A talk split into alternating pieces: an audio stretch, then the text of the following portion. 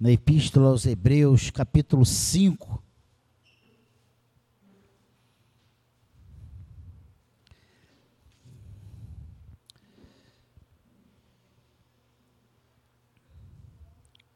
Versículos 1 a 5. E o título, subtítulo dado por João Ferreira de Almeida, Cristo superior ao sacerdócio da antiga aliança.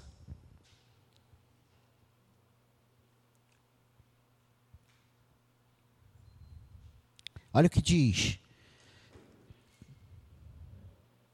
Porque todo sumo sacerdote, sendo tomado dentre os homens, é constituído nas coisas concernentes a Deus, a favor dos homens, para oferecer tanto dons como sacrifícios pelo peca pelos pecados. E é capaz de condoer-se dos ignorantes e dos que erram, pois também ele mesmo está rodeado de fraquezas. E por esta razão deve oferecer sacrifícios pelos pecados, tanto do povo como de si mesmo. Ninguém, pois, toma esta honra para si mesmo, senão quando chamado por Deus, como aconteceu com Arão. Assim também Cristo, a si mesmo, não se glorificou para se tornar sumo sacerdote, mas o glorificou aquele que lhe disse: Tu és meu filho, eu hoje te gerei. Amém, igreja? Que o Senhor abençoe a leitura da Sua palavra e, e que Ele fale aos nossos corações, que possamos ter entendimento da vontade de Deus, da palavra de Deus para nós nesta manhã.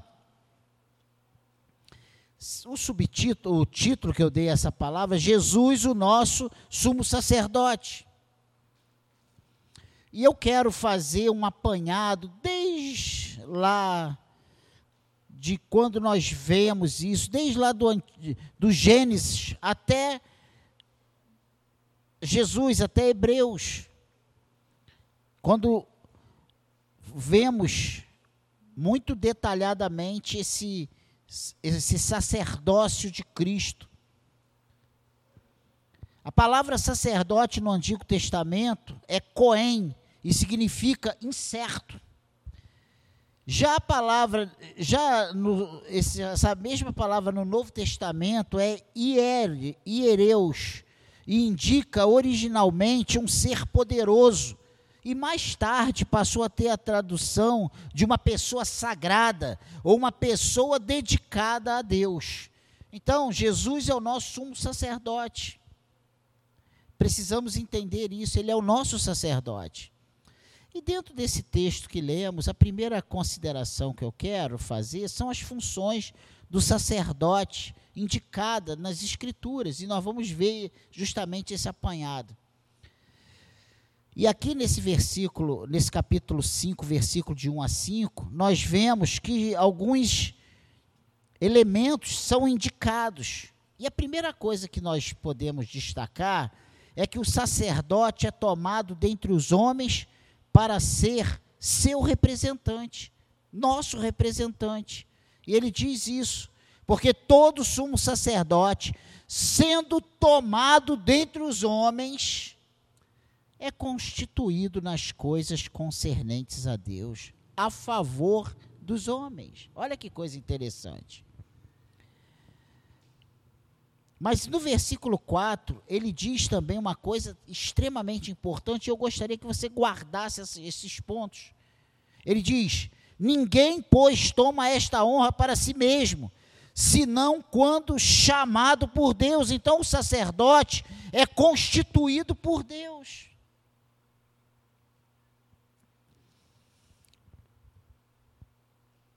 E a terceira coisa dentro dessas funções do sacerdote indicadas nas escrituras, nós vemos que esse sacerdote, ele age no interesse dos homens nas coisas pertencentes a Deus, isto é, nas coisas religiosas. Também nós vemos nesse, ele coloca aqui, e é constituído nas coisas concernentes a Deus a favor dos homens, para oferecer tanto dons como sacrifícios pelos pecados. Sua obra especial consiste em oferecer dádivas e sacrifícios pelos nossos pecados. Mas a obra do sacerdote não para só aí, ela inclui ainda mais que isso. E se você for em Hebreus capítulo 7, versículo 25, você vai ver que ele fazia intercessão pelo povo. Uma das funções do sacerdote é interceder pelo povo. Eu estou falando aqui de sacerdote, mas nós vamos fazer esse link de Jesus sendo o nosso sumo sacerdote, que nós vemos aqui em Hebreus muito claro isso. E não só em Hebreus, mas Paulo, João também fala sobre essas coisas, nos dá clareza de que Jesus, ele é o nosso sumo sacerdote. E se você ver 7:25, olha o que que diz aí. Por isso também pode salvar totalmente os que por ele se chegam a Deus, vivendo sempre para interceder por eles. Se nós temos Jesus como nosso sumo sacerdote, podemos crer que Jesus está intercedendo por nós. É Ele quem intercede por você. E uma coisa interessante que eu li hoje na oração, o Salmo 46. Vocês se lembram desse Salmo 46? Não tem nada a ver com com a palavra agora, né, não está no esboço, nada disso. Mas olha que coisa interessante, só para a gente pegando esse, esse gancho. Olha o que, que diz aqui: Deus é o nosso refúgio e fortaleza e socorro bem presente nas tribulações. Olha que coisa tremenda. Se Ele é o socorro bem presente nas tribulações, Ele é o nosso sumo sacerdote, e uma das funções do sumo sacerdote é interceder por nós. Olha que coisa maravilhosa! Quando estamos em tribulação, o Senhor intercede por nós. Como você entrou aqui nessa manhã? Como tem sido a sua vida?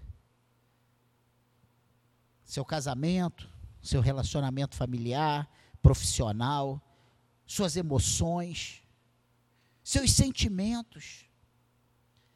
Deus ele não é um açougueiro, ele está interessado em todas as áreas das nossas vidas.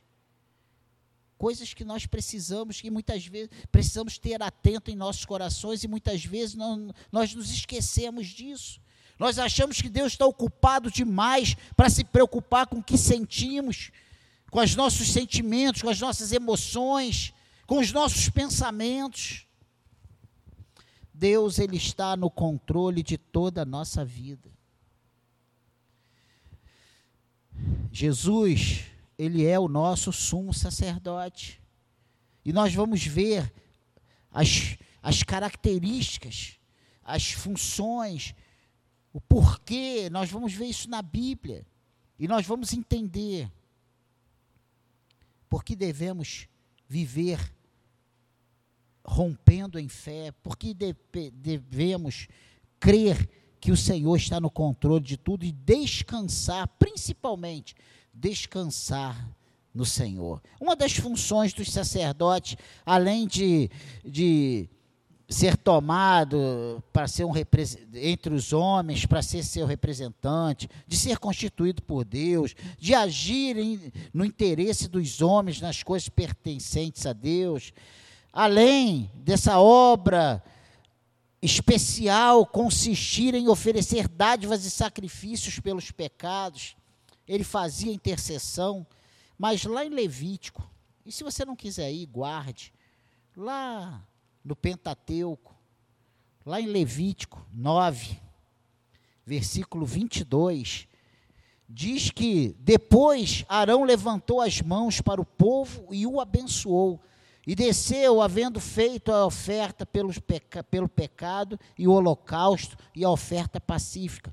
Uma das funções, além de todas essas, é que o sacerdote ele abençoava em nome de Deus. Amém, igreja? E eu não vou hoje,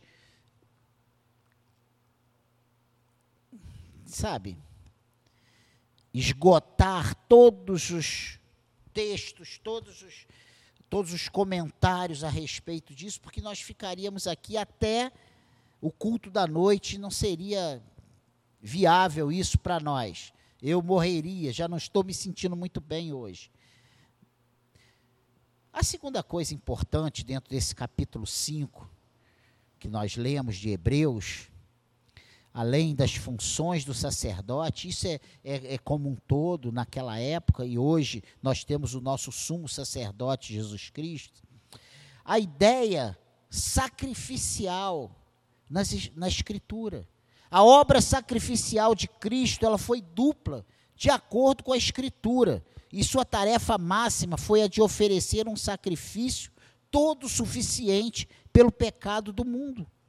Era próprio do ofício sacerdotal apresentar oferendas e oferecer sacrifícios pelo pecado. Eu já falei isso aqui em cima. E essa ideia sacrificial, ela ocupa um lugar muito importante na Escritura. Esses sacrifícios têm sua origem desde o Gênesis. Isso não é uma, uma ideia que aconteceu depois. Não, Jesus é o nosso. Não, existe um, todo um porquê. A Bíblia, ela, ela se responde, ela se completa. E olha, pegando uma extensão de milhares de anos, de centenas e centenas de anos. Essa ideia, esse sacrifício que tem é, origem desde o Gênesis, nós vemos isso. Porque o primeiro exemplo registrado de culto aceitável na família de Adão e tem logo a aprovação de Deus. Talvez você esteja perguntando, mas que culto foi esse? Se você for lá em Gênesis, no capítulo 4, no versículo 3 e 4, um pouquinho antes e um pouquinho depois disso, você vai ver a história de dois irmãos. Um que era lavrador e ofereceu uma oferta ao Senhor. E o outro que ofereceu a sua primícia e a gordura dessa primícia. Ou seja, ele sacrificou a Deus. Ele ofereceu e Deus, quando recebe, vê isso, ele se agrada de Abel. Eu estou falando de Caim e Abel. Caim ofereceu uma oferta dos produtos da terra. Mas Abel ofereceu o que ele tinha de melhor do seu rebanho. Olha o que diz aí, vamos lá. É, é, muito interessante essa história. A gente não está com pressa, nós temos até o culto da noite para a gente né, eh, se regalar com a palavra de Deus. Capítulo Gênesis 4. Olha o que diz aí: Abel e Caim. Então diz que coabitou o homem com Eva, sua mulher, esta concebeu e deu à luz a Caim. Então disse: Adquiri um varão com o auxílio do Senhor. Depois deu à luz a Abel, seu irmão. Abel foi pastor de ovelhas e Caim lavrador. Aconteceu que no fim de uns tempos trouxe Caim do fruto da terra uma oferta ao Senhor. Abel, por sua vez, trouxe das primícias do seu rebanho e da gordura deste. Agradou-se o Senhor de Abel e de sua oferta. Olha que coisa tremenda ao passo que de Caim, de sua oferta, não se agradou. Irou-se, pois, sobremaneira Caim e descaiu-lhe o semblante. Todos nós conhecemos o primeiro homicídio, né? Caim mata Abel, porque ficou com ciúmes. E olha, de coisas pertinentes a Deus, hein? Preste atenção. É só um detalhe. Por que eu estou falando isso? Porque esses sacrifícios é, ele, ele é registrado aqui nas Escrituras. Caim ofereceu qualquer coisa e Abel a primícia. Ele sacrificou o Senhor. E aí a gente pensa, a gente lê sacrificou e a gente acha que é uma coisa simples. Você já parou para pensar no que era um sacrifício? Aquela sangueira tem muitos aqui que se visse um sacrifício, um cordeiro sendo imolado, ia cair desmaiado porque não podia ver sangue. Né? Hoje tem essas coisas. Naquela época não tinha. Era muito sangue, era gordura queimada, era um cheiro de churrasco tremendo. Né? E era assim que se fazia o sacrifício ao Senhor. nós vemos também que isso não começou aqui e não parou aqui.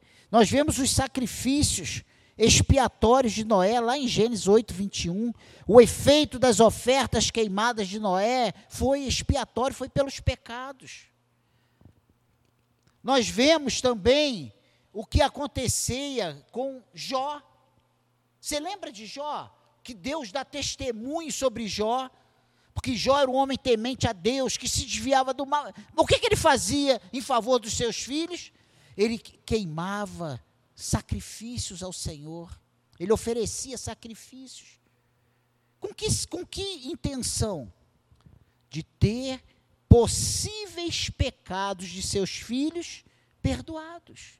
Ou seja, sacrifícios expiatórios. E você vê isso lá em Jó 1, versículo 5, ele falando isso.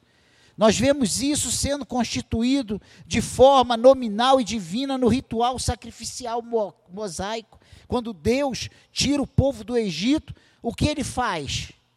Ele ordena ao povo, ele dá ordens, dá leis a respeito dos sacrifícios, para perdão de pecado, para gratidão, uma série de sacrifícios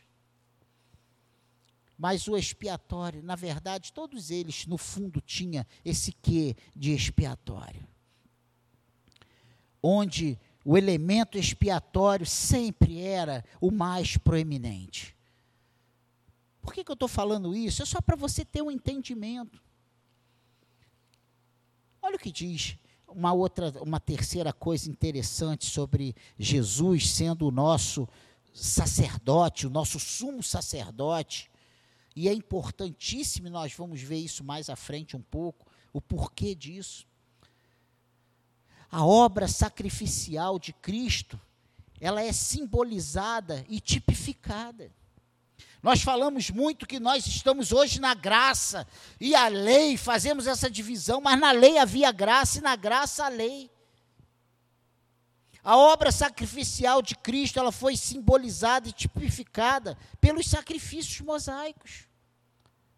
Outro dia, vocês lembram que o Eduardo pregou aqui sobre a serpente, que ela era levantada e todos que eram picados pelas serpentes que olhasse para essa serpente levantada, né? Estava tipificando Cristo. Hoje, quando nós olhamos para Cristo crucificado, nós temos os nossos perdões, né, os nossos pecados perdoados, nós temos a, no, o nosso, a nossa doença sarada. Né? A obra, ela, a sua natureza expiatória e vicária, ou seja, substitutiva. Quem eram presentes, essa, é, esses, esses sacrifícios expiatórios vicários eram presentes para agradar a Deus, expressar gratidão ou para aplacar a ira de Deus. Que eram refeições essencialmente sacrificiais, simbolizando a comunhão do homem com Deus, era isso. Vocês lembram da Páscoa? Quando o povo de Israel, na noite que ele saiu do Egito, o que, que Deus manda ele fazer?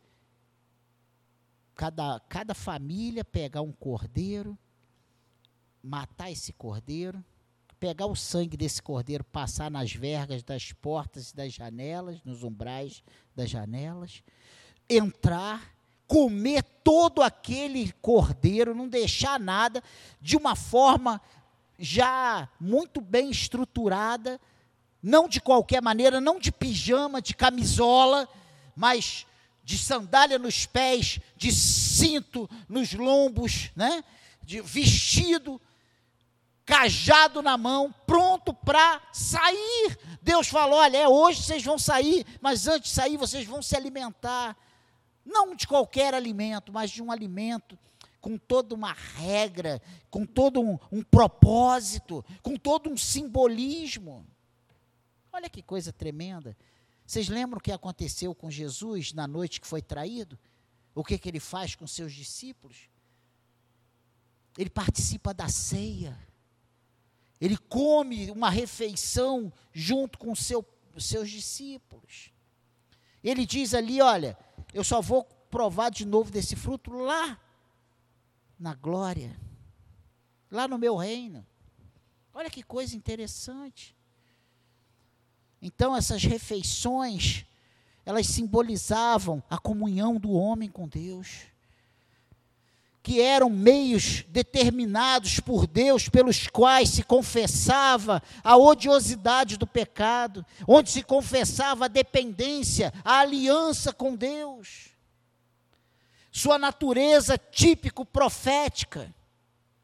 Os sacrifícios não tinham apenas significação cerimonial, e simbólica, mas também espiritual e típica. Eram de caráter profético e representavam o evangelho na lei. E muitas vezes nós não podemos ver Cristo na lei, porque nossos olhos estão cerrados para isso. Eles foram destinados a prefigurar o sofrimento vicário de Jesus Cristo e sua morte expiatória. Então, quando nós dizemos que desde o Gênesis nós vemos tudo apontando para a obra de Cristo, nós podemos ver quando nós analisamos as Escrituras à luz dessas verdades, à luz de, de vermos Cristo como nosso sumo sacerdote, que viria, que estava por vir. Vocês lembram que Hebreus ele trata do sacerdócio arônico como símbolo, como sombras do que estava por vir, do, como sombra do sacerdócio de Cristo. Ele deixa isso muito claro. Você já leu Hebreus todo? Se você não leu, leia. Você vai ver que coisa tremenda.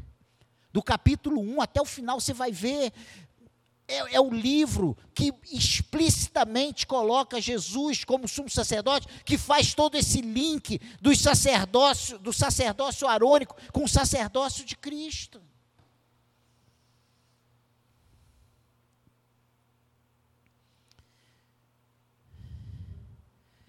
E a conexão entre eles e Cristo já vem indicada lá no Antigo Testamento. Olha o que diz Salmos, olha o livro de Salmos, um Salmo 40. Outro, esse está tá no script para hoje. Salmo 40. 46 não, mas o 40. Olha o que, que diz aqui, versículo 6 ao versículo 8.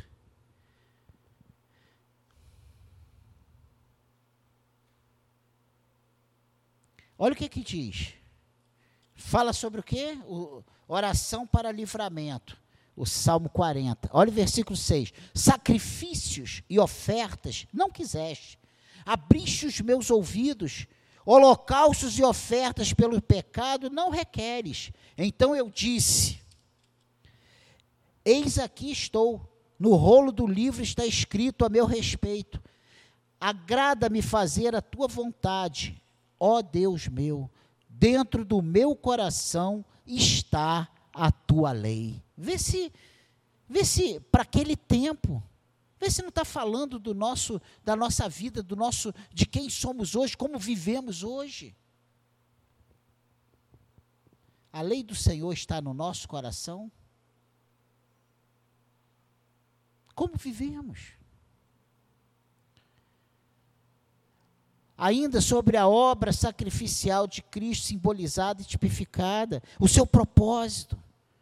Pode-se dizer que os que pode-se dizer que os sacrifícios do Antigo Testamento tinham duplo propósito. O primeiro, no que interessava a relação teocrática, pactual. Eles foram ordenados como meio pelos quais o ofensor podia ser restaurado à posição e os privilégios eternos, é, é, externos, desfrutados em sua condição de membro da teocracia a que eles tinham perdido o direito por negligência e transgressão. Estes sacrifícios não podiam expiar a culpa moral e remover a corrupção moral, eram sombras da realidade por vir. Ou seja, o que, que eu estou querendo dizer com isso? Que havia um propósito, e esse propósito desses sacrifícios era reintegrar esse homem pecador, esse indivíduo pecador, às suas, aos seus privilégios, à sua condição de povo de Deus, em comunhão com Deus, capaz de estar diante de Deus. Vocês lembram que Deus, quando tira o povo de, do Egito, Deus não se afasta desse povo em momento algum. Ele ia de dia numa coluna de nuvem e à noite numa coluna de fogo. Ele mandava o seu maná, o maná para esse povo, o alimento, todas as noites. Ele vinha falar pessoalmente, dar todas as, as normas, as regras. Ele ditou como ele queria que fossem feitas as coisas, os tabernáculos. E vocês têm ouvido ao longo desses meses, aqui desse púlpito, sobre Bezalel, sobre a capacidade que Deus deu a esses homens de fazer as coisas nas medidas, nas coisas estipuladas pelo próprio Deus. Então, essa esse pacto que havia, você pecou, você não era jogada fora. Porque hoje, quando pecamos e temos o Jesus como nosso um sacerdote, nós nos sentimos alijados, nós nos sentimos fora. Por que, que bate esse sentimento? Por que, que nós temos essa percepção que estamos longe de Deus? Se a palavra de Deus diz que nós temos um sumo sacerdote intercedendo por nós, ao lado de Deus intercedendo por nós. Por que, que nós cedemos às pressões malignas, externas, dizendo que nós, que Deus não, não quer nada com a gente, que, que não tem mais jeito para nós? Como se não tem jeito? Como não tem jeito se nós temos Jesus como sacrifício vivo por nós? Um sacrifício vicário substituto. Ele foi ali na cruz e ele tomou o lugar que era meu e seu. Se ele tomou o nosso lugar, por que não há perdão para nós? Se ele está à destra do Pai intercedendo por cada um de nós. Por que, que nós deixamos certas coisas virem ao nosso coração e nossa mente, e nós não repreendemos, mas nós externamos, nós falamos, nós abrimos a nossa boca e deixamos que essas coisas infiltradas pelo inimigo, pela nossa carne, pela nossa visão humana das coisas que nos cercam, declarando que Deus e que o Senhor, que não há mais jeito para nós. Ou então o sacrifício de Cristo é fraco, não é suficiente. Você é mais pecador do que os pecadores? Eu quero dizer para nós todos nessa manhã, inclusive para o Daniel, há esperança para todos nós, porque nós temos um sumo sacerdote ao lado do Pai, intercedendo por nós. Nós temos um, um, sacrifício que foi perfeito. Esse sacrifício do Antigo Testamento eram apenas sombras, eram uma representação, indicava o que estava por vir. Jesus veio e fez algo que foi eficaz, que foi completo não só por causa do cordeiro que foi para o holocausto, né? porque foi o cordeiro sem defeito. Então, esse propósito dos sacrifícios do Antigo Testamento, eles tinham esse propósito, primeiro, de incluir o homem de volta ao povo, aos privilégios, as regalias, né? E você vê que se você ler lá o Pentateuco, você vai ver que o povo errava, se considerado imundo, pecador, ele ficava fora do arraial, ele, ele não podia fazer certas coisas, ele tinha que oferecer o sacrifício, só depois então é que ele estava habilitado a retomar a sua vida normal no meio da família. E do ponto de vista isso é do ponto de vista teocrático, pactual, e do ponto de vista espiritual. Eles eram tipos do sofrimento e morte vicários de Cristo. E só obtinham perdão e aceitação de Deus quando esses sacrifícios eram oferecidos com verdadeiro arrependimento e com fé no método de salvação usados por Deus. Só tinham significação salvadora na medida em que levaram a atenção do israelita a fixar-se no redentor vindouro e na redenção prometida. Não era apenas só oferecer o sacrifício. A pessoa tinha que fazer, não era, ah, eu pequei, então tá lá, leva lá. Não. Ele tinha que ir lá e ele esperava que o sacerdote fizesse esse sacrifício, ele acreditava que aquele o derramar do sangue daquele animal seria suficiente para ele estar reintegrado, limpo, apto aos olhos de Deus. Então tinha não só o ponto de vista pactual, de, de, de, convivência com os demais membros do, da, do povo de Deus, mas também um, um, um ponto de vista espiritual.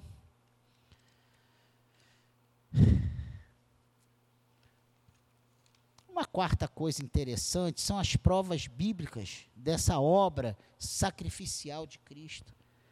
E o sensacional nas descrições bíblicas da obra sacerdotal de Cristo é que ele aparece nelas como sacerdote e como sacrifício. Olha que coisa interessante. Ao mesmo tempo que ele, ele oferece, ele é o sacrifício.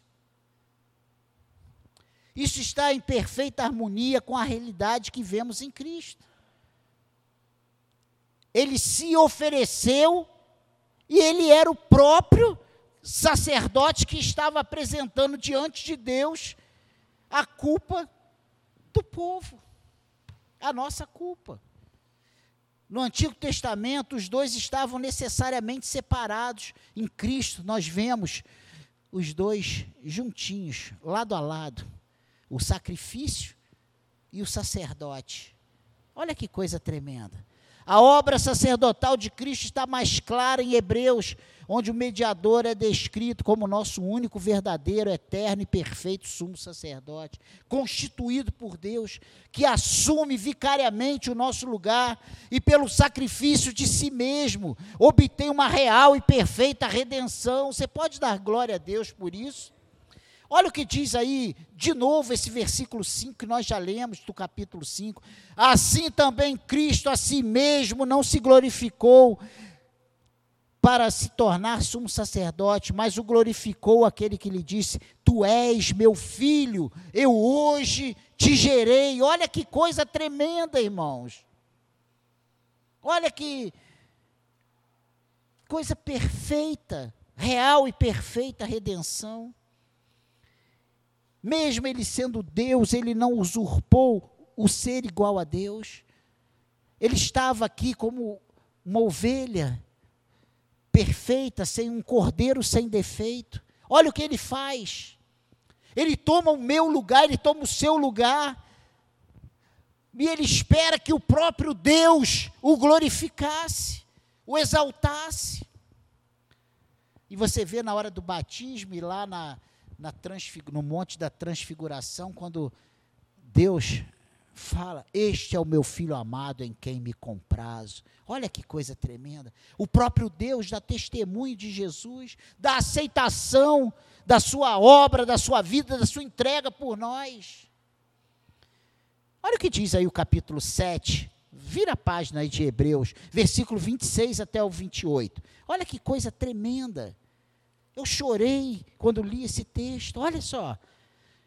Com efeito, nos convinha um sumo sacerdote como este, santo, inculpável, sem mácula, separado dos pecadores e feito mais alto do que os céus que não tem necessidade, como os sumos sacerdotes, lá do Antigo Testamento, lá os descendentes de Arão, de oferecer todos os dias sacrifícios, primeiro por seus próprios pecados, depois pelos pecados do povo, porque fez isso uma vez por todas, quando a si mesmo se ofereceu porque a lei constitui sumos sacerdotes a homens sujeitos à fraqueza, mas a palavra do juramento que foi posterior à lei constitui o filho perfeito para sempre. Por isso que a igreja evangélica não faz sacrifícios, não há sacrifícios a fazer. Se você tem aquela ideia que você, como cristão, tem feito sacrifício, Remova essa ideia do seu pensamento, do seu coração. Sacrifício foi feito uma vez por todas lá na cruz e nunca mais. Por mais que eu trabalhe, por mais que eu me entregue, por mais que eu me esforce, isso não é sacrifício nenhum à vista do que Cristo fez por mim. Você entende isso? Diga amém.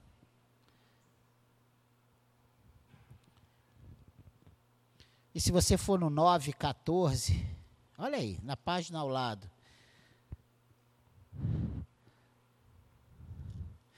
Só para a gente ter uma ideia, vamos ler o 13. Portanto, se o sangue de bodes e de touros e a cinza de uma novilha, de uma novilha, aspergidos sobre os contaminados, os santificam, quanto à purificação da carne, muito mais o sangue de Cristo, que pelo Espírito eterno a si mesmo se ofereceu sem mácula a Deus, purificará a nossa consciência de obras mortas para servirmos ao Deus vivo.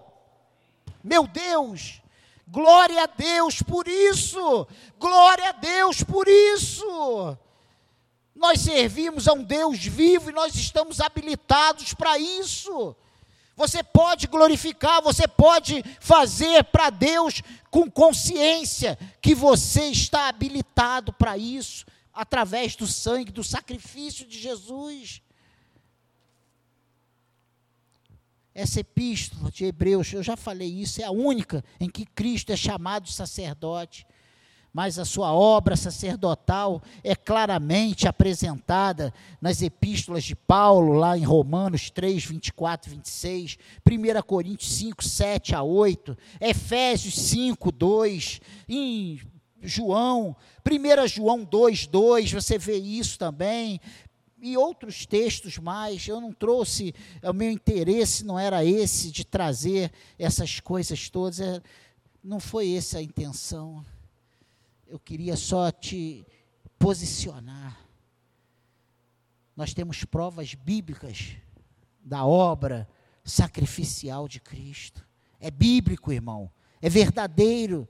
Não é uma coisa, sabe, que veio da cabeça do pastor ou da teologia reforma. Não, é bíblico. E para nós irmos para casa, bem cedo hoje. A obra sacerdotal de Cristo hoje. O qual é a função hoje? O que que isso implica na nossa vida? Além de todas essas provas bíblicas, além de todas essas verdades que eu já falei aqui hoje, ele é o único sacerdote verdadeiro. Ele foi revelado entre os homens como a verdade, ou seja, a realidade de todas as sombras do Antigo Testamento. Tudo aquilo que nós vemos. Por isso que nós dizemos que Jesus veio e cumpriu toda a lei.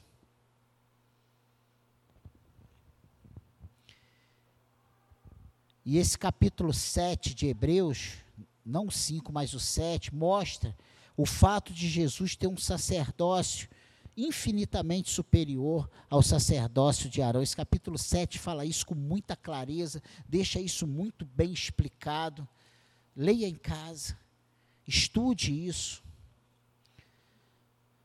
E um dos subtítulos aqui desse capítulo 7, de, de uma perícope, a partir do versículo 20, Cristo, sacerdote único e perfeito.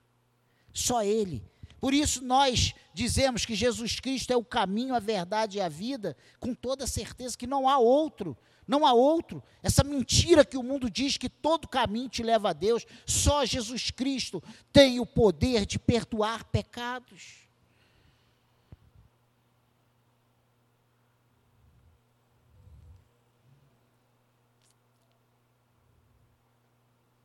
E eu não quero nem entrar naquela o capítulo 7, de 1 a 3, fala sobre Melquisedeque, né? E lá em Gênesis 14, 18 a 20, Abraão paga dízimo ao sacerdócio, ao sacerdote Melquisedeque. E a palavra aqui diz: Tu és sacerdote para sempre, segundo a ordem de Melquisedeque, uma ordem que não tinha princípio e não tinha fim, não tinha genealogia, não tinha pai e mãe, da onde ele só dizia que ele era rei de Siquém. Né? Rei da paz. Esse é o nosso sacerdote. A função do sacerdote era fazer expiação pelos pecados Hoje, Jesus é o nosso sacerdote, Ele está aqui. O que precisamos confessar a Ele? Quais as culpas que temos carregado? Como nós chegamos aqui hoje?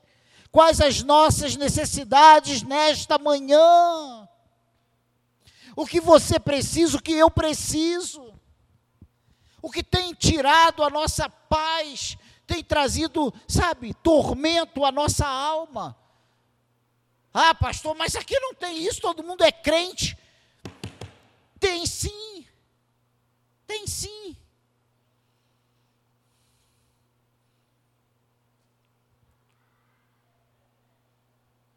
Tem sim.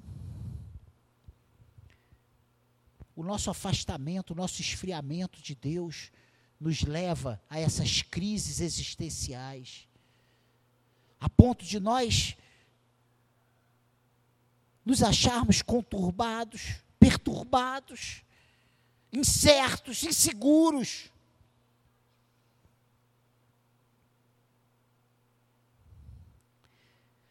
O Senhor está aqui nessa manhã e o que precisamos dele?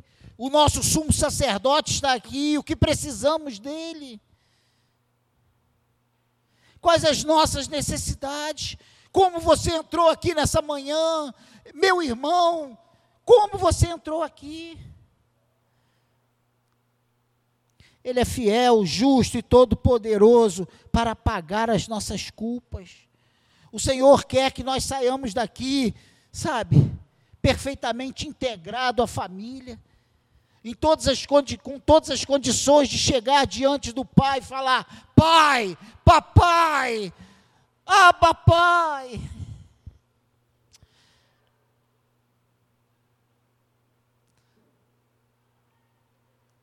Nós muitas vezes nos esquecemos desse sumo sacerdote, desse ofício de Cristo. Nós achamos que ele está ocupado demais resolvendo problemas. E que o nosso problema é difícil demais. Não há problema difícil demais para o sumo sacerdote. O sacrifício dele é perfeito, é eficaz.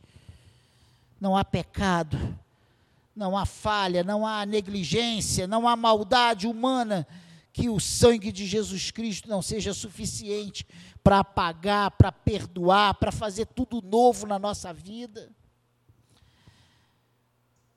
Nós temos um sumo sacerdote que nos ama, porque aquele sumo sacerdote lá de trás, uma das funções dele era se condoer com o pecado do povo era se condoer com as necessidades daqueles que chegavam lá com sua ovelhinha, com seu bezerro, sabe, com sua pomba.